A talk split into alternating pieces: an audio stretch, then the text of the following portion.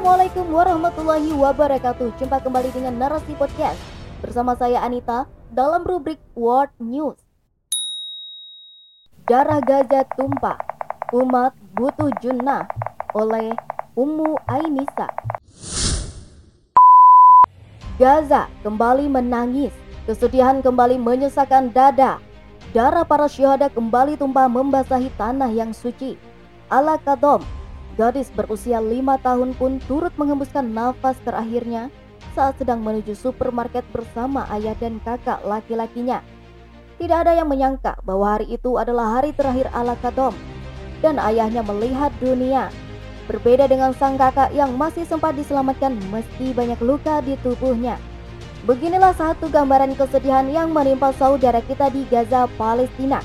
Seperti diberitakan detik.com, pasukan Yahudi Israel kembali menyerang warga di jalur Gaza, Palestina pada Jumat 5 Agustus 2022.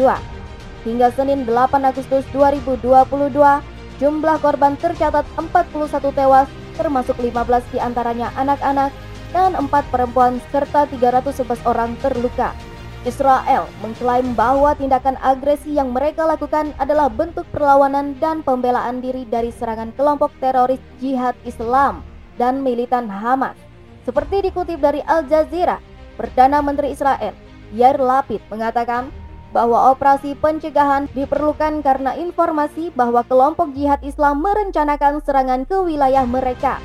Sementara Kementerian Luar Negeri dan Ekspatriat Palestina mengutuk keras serta menganggap bahwa agresi yang Israel lakukan ini merupakan manifestasi dari arogansi kekuatan militer Israel dan perpanjangan dari pola pikir kolonial rasis yang menganggap wilayah Palestina yang diduduki sebagai lapangan pelatihan. Bahkan, warga Palestina sebagai target penembakannya.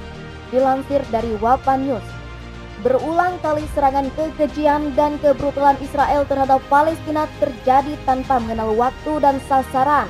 Dari tahun ke tahun jumlah korban tewas tak lagi terhitung. Namun, hingga saat ini negeri-negeri muslim tak lain hanya bisa prihatin dan mengecam. Sedangkan di sisi lain, hubungan baik dan normalisasi dengan Israel tetap mereka terjalin. Atas nama melawan teroris Israel terbebas dari hukum internasional. Padahal Israel teroris yang sebenarnya kaum pendatang yang hendak merampas tanah milik kaum muslimin. Dukungan dari negara barat semakin membuatnya unjuk gigi. Perjanjian damai berulang kali mereka ingkari. Beginilah keadaan kaum muslimin dengan ketiadaan junnah atau perisai. Berbagai penderitaan telah dialami. Kaum muslim tak ubahnya bagaikan anak ayam yang kehilangan induknya. Tidak tahu ke mana lagi harus mengadu. Umat Islam tidak lagi mempunyai junnah yang mampu membela dan melindungi.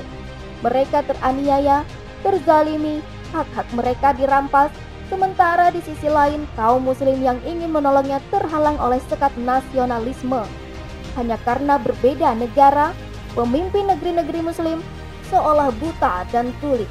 Sungguh, hal ini sangat berbeda dengan kondisi dalam negara khilafah. Khilafah adalah sistem kepemimpinan umum yang menerapkan aturan Islam secara kafah atau menyeluruh. Khilafah bukan hanya melindungi kaum muslim saja, tetapi juga non-muslim ahlu zimah, yaitu yang taat terhadap aturannya. Khilafah sangat menghargai nyawa warga negaranya, Jangankan dengan pembantaian ratusan ribu atau bahkan jutaan nyawa kaum muslimin, satu nyawa pun dari kaum muslim yang dibunuh sama dengan membunuh kaum muslim seluruhnya. Dari Al-Bara bin Azib radhiyallahu anhu, Nabi Shallallahu alaihi wasallam pernah bersabda, "Hancurnya dunia ini lebih ringan di sisi Allah dibandingkan terbunuhnya seorang muslim tanpa hak." Hadis riwayat An-Nasai, Tirmizi, dan disahihkan Al-Albani. Khilafah juga yang akan menjamin setiap warga negaranya, baik dalam hal keyakinan, kesehatan, pendidikan, maupun kehidupan yang layak. Khalifah atau imam memosisikan negara layaknya perisai yang bertanggung jawab, menjamin keselamatan jiwa seluruh rakyatnya tanpa terkecuali dalam keadaan apa pun. Khalifah akan melindungi umat Islam dari berbagai mara bahaya, keburukan, kemudaratan, kezaliman, dan sejenisnya. Tidak ada diskriminasi dalam perlakuan terhadap warga negaranya. Sesungguhnya, seorang imam adalah perisai. Orang-orang berperang dari belakangnya dan menjadikannya pelindung. Maka, jika ia memerintahkan ketakwaan kepada Allah Azza wa Jalla dan berlaku adil, baginya terdapat pahala. Dan jika ia memerintahkan yang selainnya, maka ia harus bertanggung jawab atasnya. Hadis riwayat Al-Bukhari, Muslim, An-Nasai, dan Ahmad.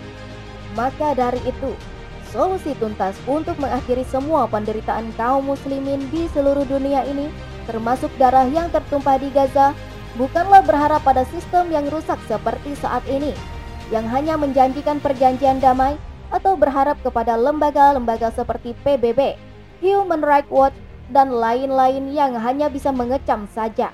Tetapi solusi tuntas tersebut adalah dengan berjuang bersama demi menjemput bisyarah Rasulullah akan tegaknya kembali khilafah. Sebagai muslim, kita harus yakin bahwa apa yang dikabarkan oleh baginda Rasulullah Shallallahu alaihi wasallam pasti akan terjadi. Khilafah akan tegak kembali menjadi junnah bagi seluruh umat manusia.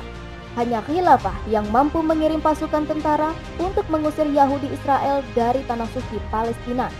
Tumma takunu khilafatan ala minhajin nubuwah. Kemudian akan datang masa khilafah ala minhajin nubuwah. Khilafah yang berjalan di atas kenabian. Hadis riwayat Imam Ahmad.